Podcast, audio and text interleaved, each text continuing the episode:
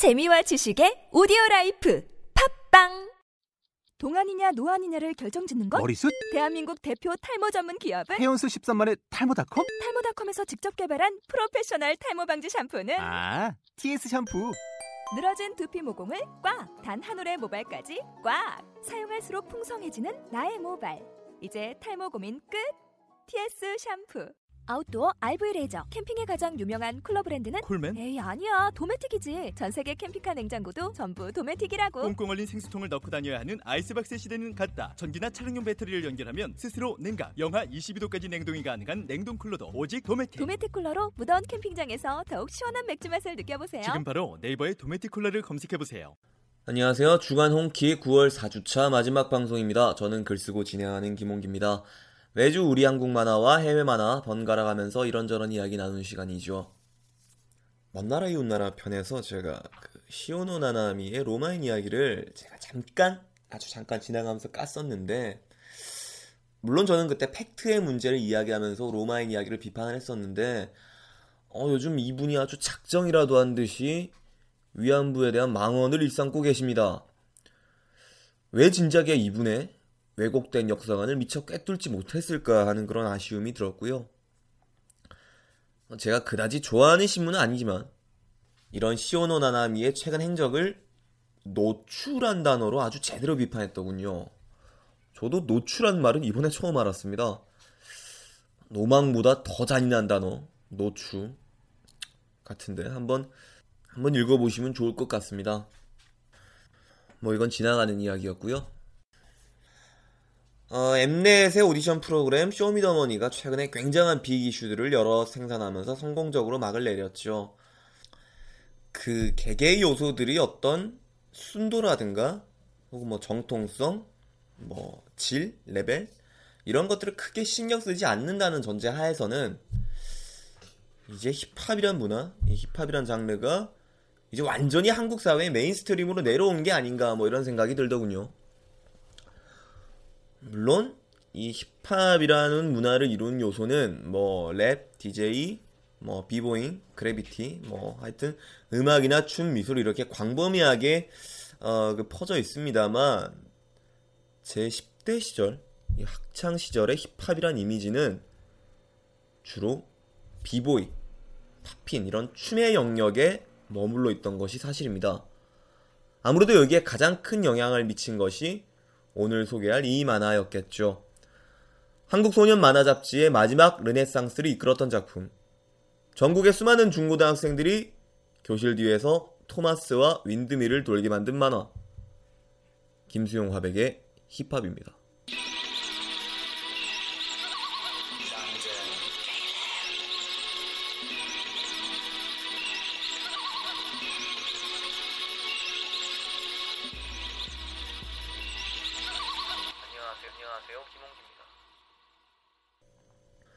고등학교를 재수까지 해서 들어온 학교의 문제아가 복도에서 공연을 펼치는 한 친구의 브레이킹 댄스를 보고 무작정 비보이가 되겠다는 꿈을 가집니다. 이유는 단지 여자애들의 비명소리를 듣기 위해서, 그리고 폼나고 멋있다는 이유였죠. 무작정 연습실을 찾아가서 단원으로 받아달라고 달려드는 이 무대포 주인공이 춤의 세계에 입문해서 자신의 정체성을 찾게 되는 내용이 만화 힙합의 줄거리입니다. 아주 명료하죠. 굳이 들먹거릴 필요도 없겠지만 세상에서 가장 유명한 어떤 농구 만화와도 그 전개는 아주 유사합니다.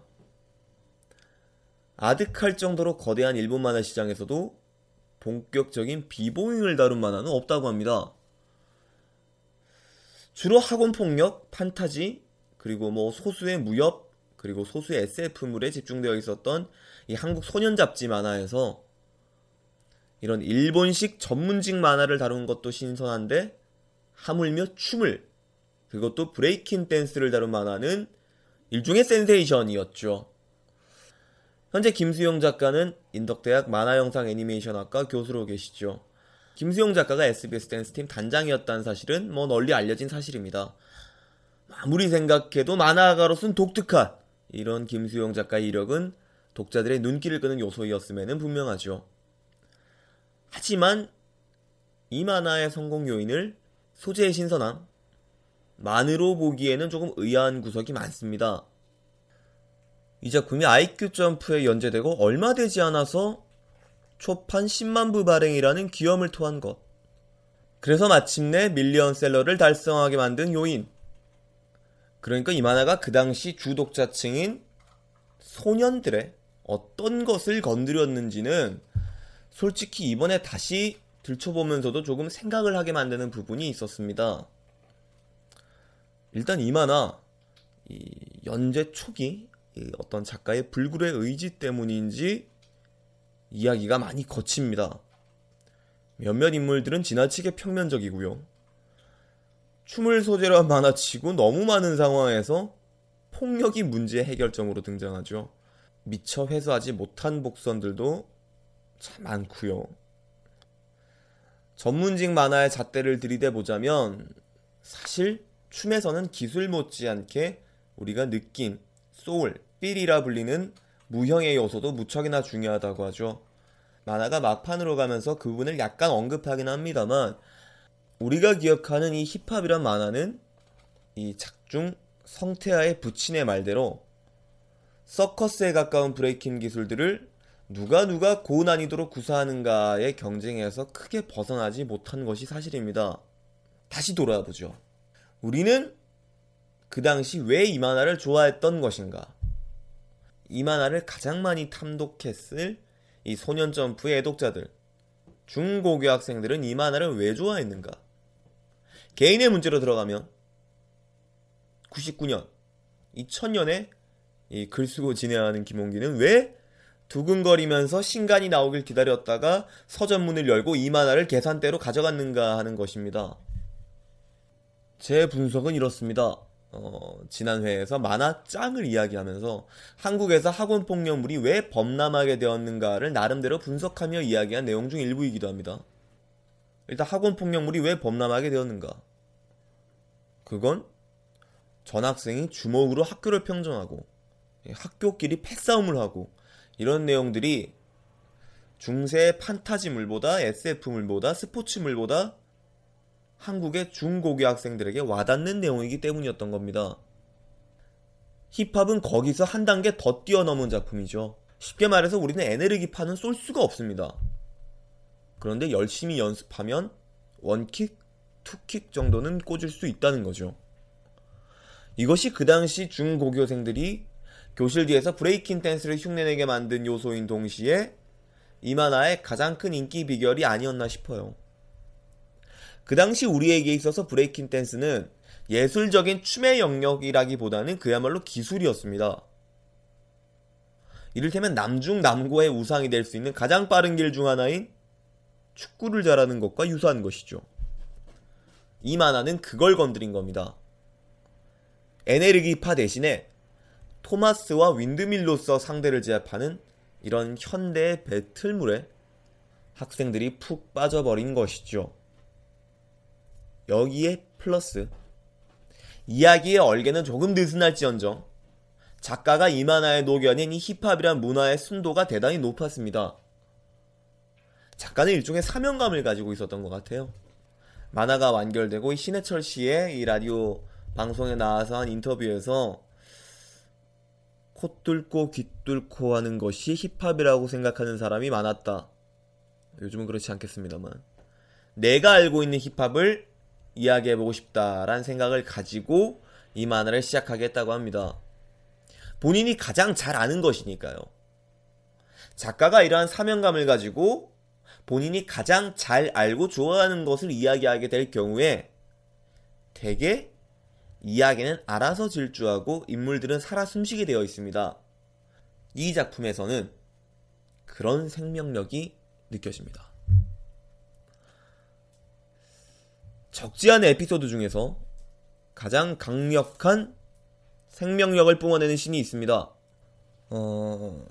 작품 속에서 KJJ란 가상의 아이돌 그룹이 등장하죠. 물론 여기에는 그 당시에 천편일률적으로 찍어내던 아이돌 문화에 대한 초창기 어떤 현재의 체계적인 트레이닝 시스템이 구축되기 전 이 가요계에 대한 꽤나 신랄한 풍자가 담겨 있고요.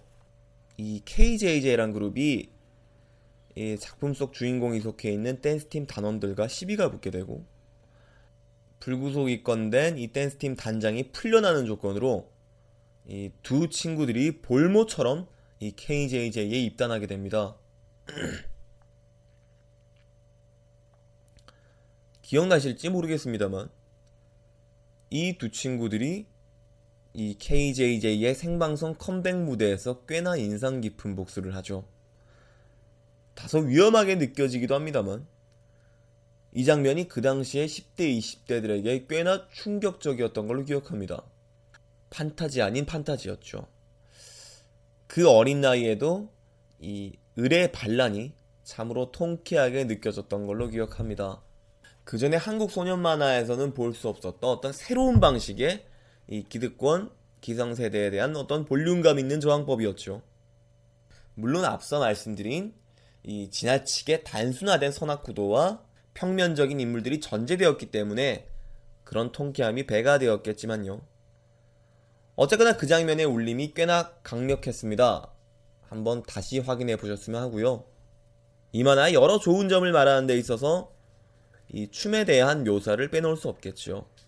이 만화는 앞서 말씀드렸다시피 성장, 우정, 대결, 노력과 승리 뭐 이런 공식을 아주 오차없이 밟아나가는 전형성을 띠고 있는데, 그림의 문외한인 제가 봤을 때도 이 김수용 작가의 이 당시에 조금 때일렀던 CG가 가미된 이 쇼다운 장면이나 춤에 대한 여러 묘사들은 이것이 어떤 점프 만화에 등장하는 배틀적인 요소를 충분히 치환하는 액션성, 속도감 이런 것들을 충분히 지니고 있다라고 느껴졌습니다. 특히 결말부에 등장하는 아시아 대회에서는 이 팀플레이에 할애하는 비중이 상당히 많아졌는데요. 이 장면들의 액션이 꽤 볼만합니다. 사실 스텝업 같은 작품들이 소개되기 전에 등장한 만화 아니겠습니까? 여러모로 대중문화사적으로 좀 의미가 있는 작품이라고 생각을 하고요. 여러 이야기를 벤발로 좀 덧붙여 보자면, 이 만화의 단행본 판매 부수 성적이 200만 부가 넘게 팔렸으니까요. 그렇게 우수했던 것은 이 책 끝에 붙어있는 권두 스페셜, 그런 스페셜 특전이 꽤 한몫을 하지 않았나 하는 생각이 듭니다. 이런 스페셜들은 그 단행본에만 실려있으니까요. 당시에 유행했던 어떤 뮤직비디오의 패러디라든가 90년대 한국의 어떤 만화가나 문화생들의 어떤 그 화실 풍경 이런 것들이 담겨있는 내용인데, 이 만화에 실린 이 만화 힙합이 스텝들 중 한 명이었죠. 이 스케이트보드를 들고 냄새를 못 맡는 이 만성비염의 20대 초반 문화생 최군, 이분이 바로 웹툰 은밀하게 위대하게의 작가 최종훈 작가입니다. 격세지감이 느껴지고요. 그리고 제 고향이 부산인데 이 부산 사나이로 등장하는 이 작중의 인물 차혜일이 물론 고향은 섬이라고 합니다만 지금 보니까 굉장히 논란의 여지가 있을 정도로 무식하게 묘사되었더군요. 게임기 플레이스테이션을 보고 이게 후라이팬인 줄 알고 계란 후라이를 시도한다든가 하는 이런 행동들은, 이 작품이 요즘 시대의 어떤 웹툰이었다면 어떤 댓글이 달렸을까 뭐 이렇게 짐작해 볼 수도 있고요. 뭐 어쨌거나 저쨌거나 이 만화가 한국의 힙합 문화를 정착시키는데 적지 않은 영향을 미쳤다라고 말하는 데는 무리가 없어 보입니다. 이 만화를 보고 자라고 혹은 이 만화로 춤을 시작한 한국의 삐보이들이 지금은 세계대회에서 아주 무적의 모습을 보여주고 있기도 하고요. 작가 김수영은 힙합이 뭐냐 하는 질문에 이렇게 정의를 내렸습니다. 자기 자신이 답을 찾는 것, 무엇이 옳고 그른가를 스스로 판단하는 게 자유이고 그 자유가 힙합이라는 것이죠. 일반론적인 이야기 같고 뭐 단순 명료한 주제 같지만 실은 참 실행하기 어려운 이야기입니다. 무엇이 옳은가, 무엇이 그른가를 스스로 판단한다는 것이 방송 듣고 계신 여러분들은 물론 아시겠지만 자신의 삶의 답을 스스로 찾고 그것을 스스로 판단하고 행동하는 일 무진장 어렵습니다. 공자님 말씀에 따르자면 지천명보다 높은 단계에 있는 종심에 해당합니다. 이 만화의 주인공인 성태아와 바비는 그 말 그대로 자기 자신이 답을 찾고 무엇이 옳고 그른가를 스스로 판단했던 인물이었습니다. 그런 인물이 탄생될 수 있었던 가장 큰 이유는 이 김수영 작가 본인 역시 춤이 좋아서 댄서가 되고 만화가 좋아서 만화가가 되고 그리고 나는 춤을 추는 만화를 그려야겠다라고 스스로 결정하고 행동했던 인물이었기 때문이겠죠. 주간 홍키 9월 넷째 주, 불법 스캔본을 제외한 어떤 형태로든 다시 만나보셨으면 좋겠습니다. 김수용 작가의 힙합이었습니다. 감사합니다. 저는 글쓰고 진행하는 김홍기입니다. 10월 첫째 주에 뵙겠습니다.